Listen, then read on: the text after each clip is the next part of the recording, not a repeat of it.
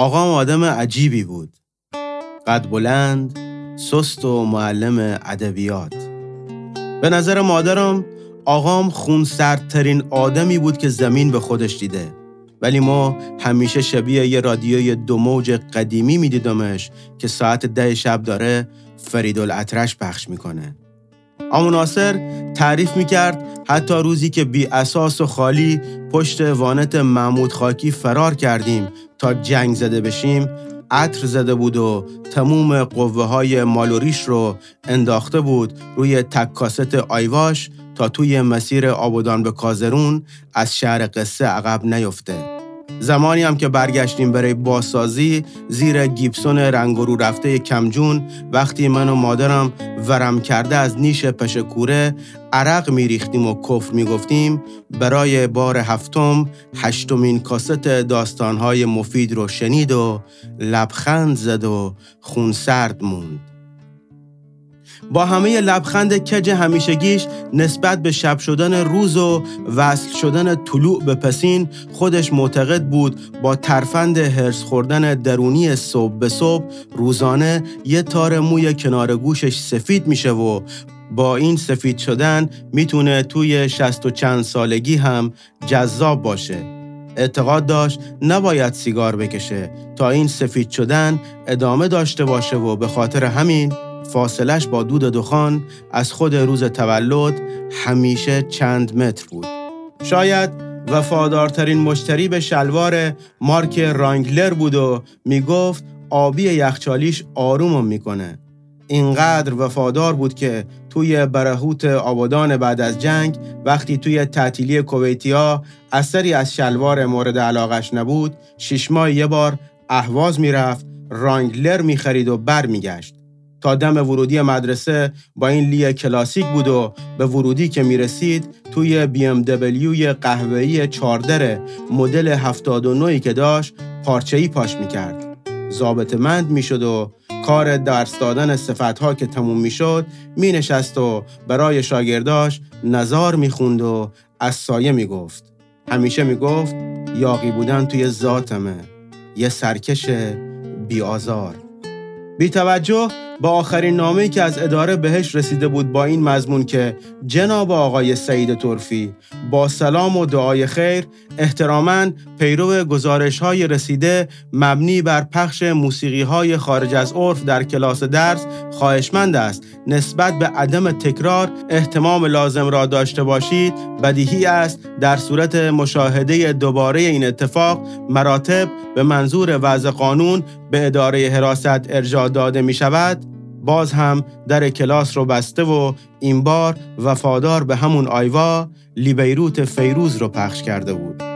توی جمع اعتقادات عجیبی که فقط مال خودش بود مطمئن بود گزارش پخش موسیقی از طرف بچه ها نبوده و باور داشت دانش آموزایی که عاشق بوی آرامیس نهصد معلمشون باشن همیشه راز نگه دارن. بعد از فوت مادرم مهربونتر شد، اونقدر مهربون که دو ماه حقوق و پسنداز یک سالش رو داد تا برای چهل و هشت ساعت به آلمان دو تیکه بره و یکی از کسایی باشه که سنگای دیوار برلین رو میندازه. میگفت منی که جنگ دیدم و جنگ زدگی کشیدم میفهمم که آدم باید آدم رو بغل کنه، پرده رو چه به آهنی بودن. ته پولی هم که آخر سفر براش باقی مونده بود توی پرنده فروشی دو تا جغد خریده و کنار رودخانه حافل رهاشون کرده بود. مشترک خرید همیشگی نفت از اوتینو شده بود، با اینکه همه وسایل خونمون برقی بود. به بچه‌ها توی کلاساش میگفت سر گربه ها داد نزنید و حتی کفتر کوکوهای لاغر پاییز رو هم دوست داشته باشید. روزانه برای دانش آموزاش کشیک تعریف کرده بود تا سر بازار صفا بیستن و گاری به دست مجانی خرید پیرزنا رو تا خونشون ببرن. دستمزدشون هم شده بود یک و نیم نمره بدون جواب دادن توی برگه امتحان. همه روزای آقام داشت همونجور قد بلند رد می شد تا اینکه نامه بانک به در خونه رسید با این مضمون: جناب آقای سعید طرفی، سلام علیکم. احتراماً با عنایت به این موضوع که آقای صادق قاسمی متعهد پرداخت تعهدات تسهیلات بیست میلیون ریالی علیرغم تذکرات مکرر نسبت به بازپرداخت اقساط خود اقدام نکرده است، پیرو مقید شدن جناب عالی مبنی بر ضمانت مالی نامبرده از ابتدای ماه آتی نسبت به انسداد حساب بانکی و کسر مبلغ قسط از جناب عالی اقدام لازم معمول می گردد. وقتی نامه بانک رو براش خوندم، اولین واکنشش این بود: چرا به جای می شود می نویسن می گردد؟ از همون ماه بود که مایی سه هزار و پانصد تومان از حقوق آقام به خاطر مردی که قبل از رسیدن نامه بانک به در خونه عمو صادق صداش میزدیم کم شد. نامه که رسید و پیگیر که شدیم فهمیدیم صادق یک ماه قبل از اخطار بانک از ترکیه رفته دانمارک و میراثی که برای آقام گذاشته هیچی موندن از حقوقش و پیامی که از طرف یاسین دوست مشترک صادق آقام فرستاده بود با این محتوا: حلالم کنید. آقام بازم وقتی که به عکسش روی تاقچه با الف بامداد و نون بندر نگاه میکرد میگفت: آخه این عکس صادق توی کافه نوبخت شاباد ازمون گرفت. به نظرم آخه اول هر بار نگاه کردنش به قاب بازم تأکید میکرد که خونسردترین مرد روی زمینه و یحتمل صادق رو هم حلال کرده. تقریباً هیچی از حقوقش نمیموند و به خاطر همین مجبور شد با آخرین پولی که داشت دکه سیگار فروشی بزنه سر لین نوع احمد آباد، یه جایی نزدیک به زندان. توی گسی خلوتی خیابونای تازه از جنگ رد شده، بچه مدرسه یا ملاقاتی های حبس شده ها و چند هفته در میون آزاد شده ها مشتری های ثابتش بودن. تفاوتشون هم این بود که از یه پاکت سیگار به تازه آزاد شده ها پنج نخ مجانی میداد. سیگارا رو نمیشناخت. چند روزی طول کشید مردی که حافظ رو حفظ بود به کمک یاسین یاد بگیره چطوری میشه فهمید کدوم کنت کوتاه و کدوم بلند. سعی میکرد بیشتر آدامساش رو بفروشه تا سیگارا، ولی سعیش فایده‌ای نداشت و سرخی وینستون همیشه قدرتش از زردی موزی بالاتر بود.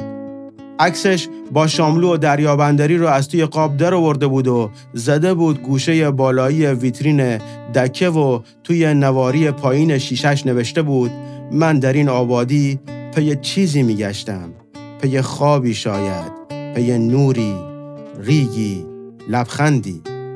تموم برنامه ریزیش این بود که سه ماه تابستون بیشترین فروش رو داشته باشه و صبح که مدرسه نمیره دکه بشه محلی برای درآوردن نون بیشتر تا جایی که نفس خودم و خودش نگیره از گرسنگی. بعد از اونم فقط یک سال تا بازنشستگی داشت و منتظر بود تموم بشه و تموم بشه با ایستادن هر روزش سر لین نه و شنیدن چار نخ مونتانا بده با یه پاکت خالی. خون سرد موند بازم. حتی وقتی شاگرداش رد شده بودن و پشت دکه دیده بودنش و خندیده بودن بهش میگفت اینم قسمتی از روزمرگیه، بدتر از جنگ که نیست. داشت به مصیبت جدید روزگارش کنار دکه هم عادت میکرد تا اینکه اون چهارشنبه ساعت هفت و چهل و یک دقیقه عصر آقام تکون خورد، لرزید، تکید. چهارشنبه ساعت هفت و چهل و یک دقیقه عصر آقام نرگس رو دید. آقامی که تموم کلاسای صبحش به خاطر خواب موندن و بیقیدی نسبت به ساعت دیر شروع می شد، تا نرگس رو دیده بود به ساعتش نگاه کرده بود و هفت و چهل و یک دقیقه عصر چهارشنبه رو حک کرده بود. یاسین تعریف میکرد که آقات میگفت اگر نرگس نبود وسط بیانیه ها، کتاب ها و جزوه هایی که هیچ ربطی به ادبیات و هیچ ارتباطی به فردوسی نداشتن غرق میشد و علوی کتابش یه نفر بیشتر داشت. نرگس عاشق فروغ بود و بعد از دستگیری آقام به خاطر پخش اعلامیه توی دانشکده نفت به زینب خواهر یاسین گفته بود اگه سید منو میخواد باید بیرون بیاد از این هوا. آقامم از خود زندان پیام نرگس رو که شنید هواش همون هوایی شد که دختر شماره یک شاباد دوست داشت. هوای آسمون فروغ. تمام ساعتهای زندانش رو گذاشته بود برای نوشتن چیزایی مثل این: مشتق به کلمه بسیطی گفته می شود که از الحاق زمیمه به کلمه یا نیم کلمه‌ای به دست می آید که بنیاد نامیده می شود. یا مثل این: اسم علم آن اسمی است که بر فردی مخصوص و معین دلالت می کند. شبیه به نرگس.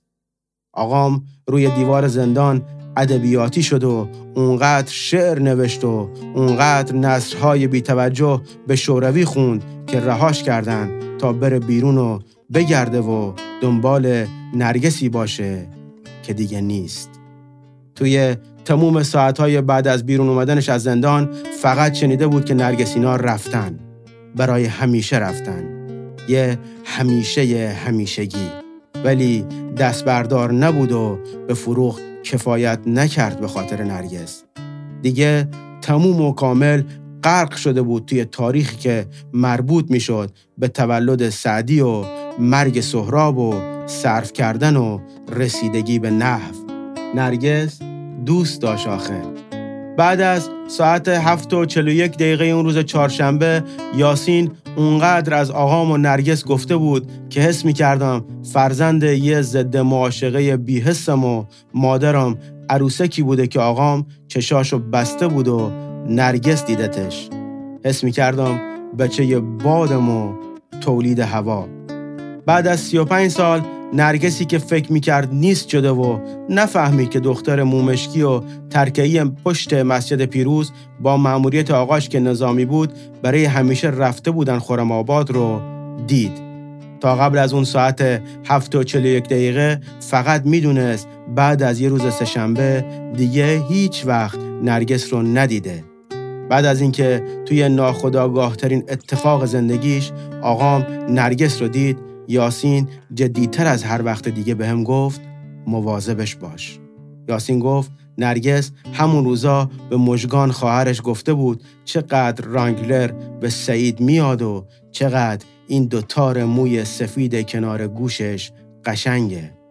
آقام دیگه خونسرد نبود و جنگ بیست و پنج سال بعد از تموم شدن جنگ تازه براش شروع شده بود.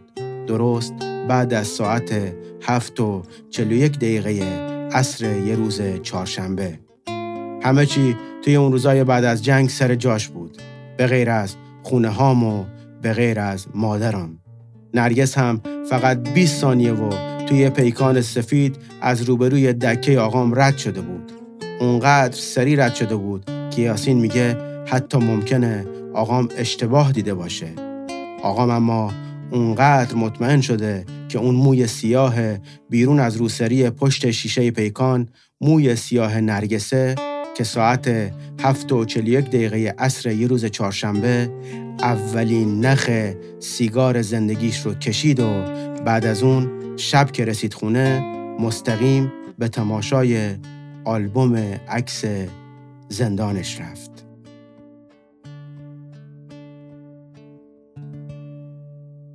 تو موجی و مرجان، ما تو تور غم، تو شهر شبامی، ما ناتور غم، تو مرواردوز یه شعر سپید، ما تو بحر موهات گرگور غم.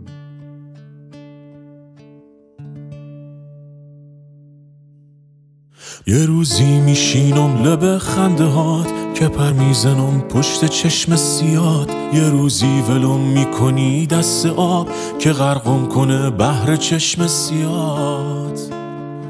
به بحر نگاهت به افسونگری، موهات پیچه که ناز نیلوفری، نگات کردم و دل به دریا زدم، شدم غرق تو غرق تو ای پری.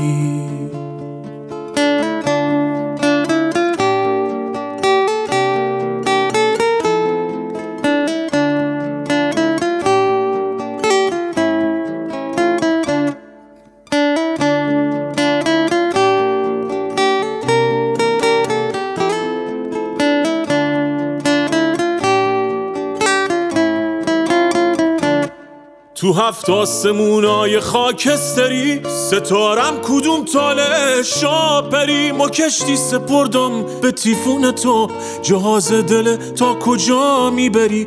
تموم جنوبم شمالم تونی، زلال دل خشک سالم تونی. یه عمره که آشفت حالت منم، یه عمره که خواب و خیالم تونی.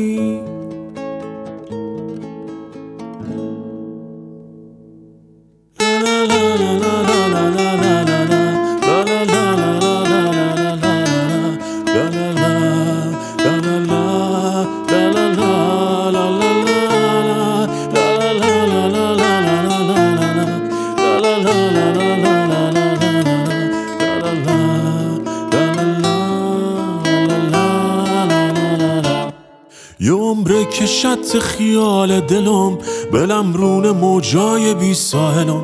الهی که سنگ صبورت بشه که ویر دل داغ ناقابلم. دوتا چشم خالی به برگشتنت، امیدی که برگشته از رفتنت. رسیدم ته خط سر انتظار، پر قصه هایی که نشنفتنت، پر قصه هایی که نشنفتنت، پر قصه هایی که نشنفتنت. یه روزی میشینم لب خنده هات که پر میزنم پشت چشم سیاد. یه روزی ولم میکنی دست آب که غرقم کنه بحر چشم سیاد. یه روزی میشینم لب خنده هات که پر میزنم پشت چشم سیاد. یه روزی ولم میکنی دست آب که غرقم کنه بحر چشم سیاد.